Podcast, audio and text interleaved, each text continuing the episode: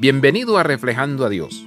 Yo era un poco problemático en la universidad. Cuando me uní a un viaje grupal a Guatemala, una de las estudiantes se molestó porque pensó que iba a causar problemas. Ella no me conocía, pero conocía mi reputación y eso era suficiente. Con el tiempo terminamos casándonos, pero el hecho es que incluso antes de que apareciera ya era conocido.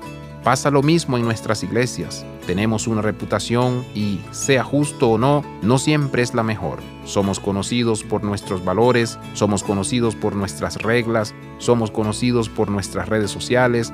Estas cosas empañan la imagen de la iglesia y de Jesús. La gente quiere cada vez menos de nosotros debido a nuestra reputación. Y si pudiéramos recuperar nuestra reputación, y si el mundo nos viera como personas consideradas y amables, confiables y desinteresadas, tal vez el mundo abrazaría más nuestra fe si supieran que somos un pueblo amoroso.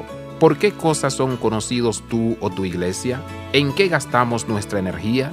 Estas cosas tienen que ver con el mensaje de Jesús. ¿Cómo podemos contribuir a una nueva reputación?